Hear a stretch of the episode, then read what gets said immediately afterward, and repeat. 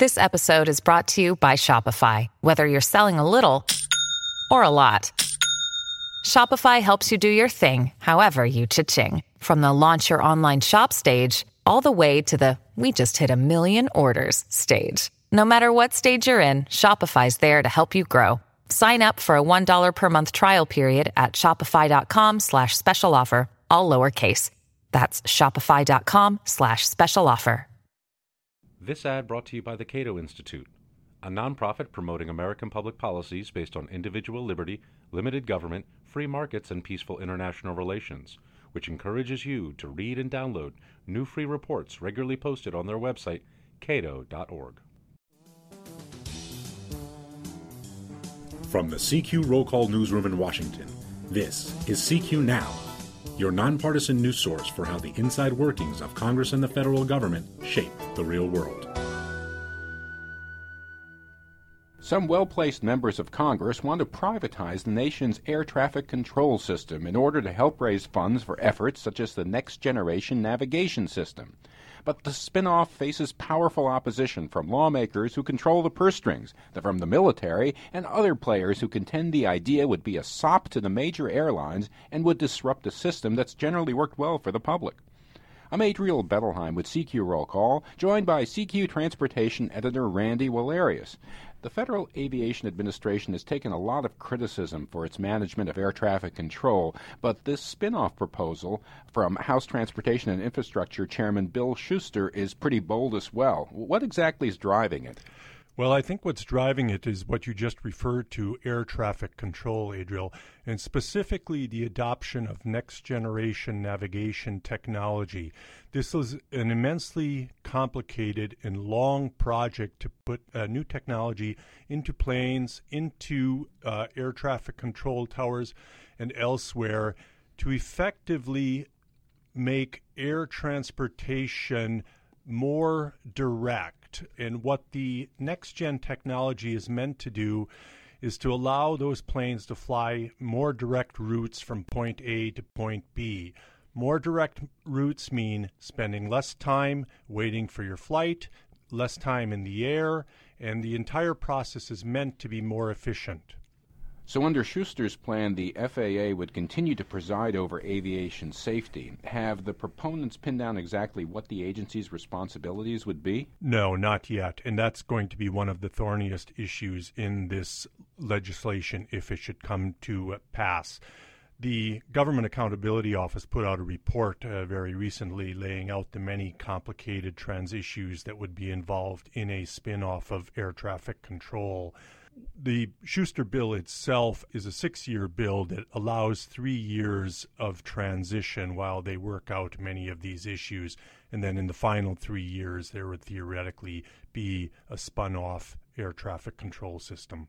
So the proposal is contained in a broader $69 billion aviation bill that a House panel approved this month, but it sounds like the controversy it's kicking off could weigh the effort down just as aviation programs are set to expire at the end of March. Uh, what do you think uh, could happen? Where will this all lead? It seems pretty likely that Congress is not going to enact a bill this complicated by the end of March. That could mean a short term extension of the current authorization. That's fairly typical in transportation programs. It was the case with the highway bill. That would allow both chambers to work on some sort of compromise or alternatively, it could be the case that advocates of a spun off air traffic control system are simply trying to lay the groundwork for debate and to achieve that goal at some time in the future, possibly even in the next administration.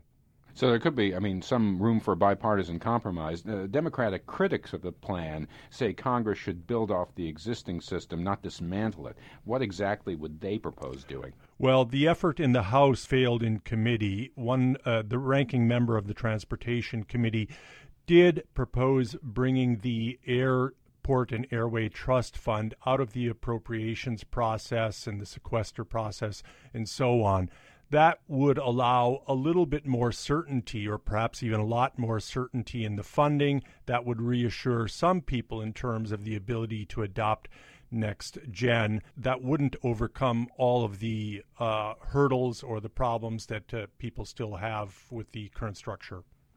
As you said, the so called next gen navigation system is central to this debate. What exactly is the status of this project? Uh, good question. How about over budget and behind schedule?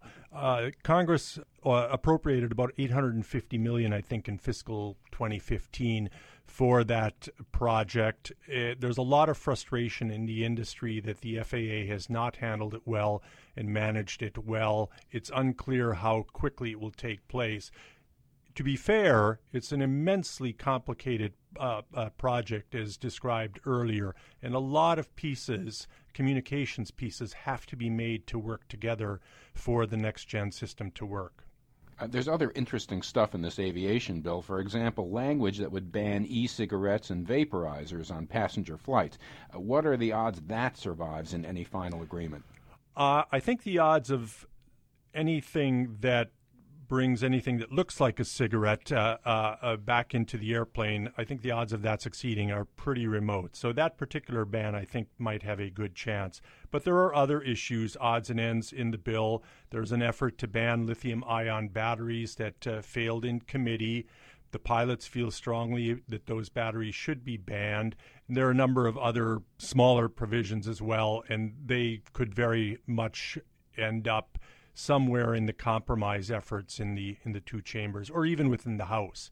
Keep in mind that two Republicans in committee voted against this bill. CQ's transportation editor Randy Walarius on the complicated prospects for an aviation bill and the future of air traffic control. I'm Adriel Bettelheim. Thanks for listening. Until next time, you can follow us on Twitter and Facebook at CQ Now, and you can download our podcast for iPhones on iTunes and for Android on SoundCloud.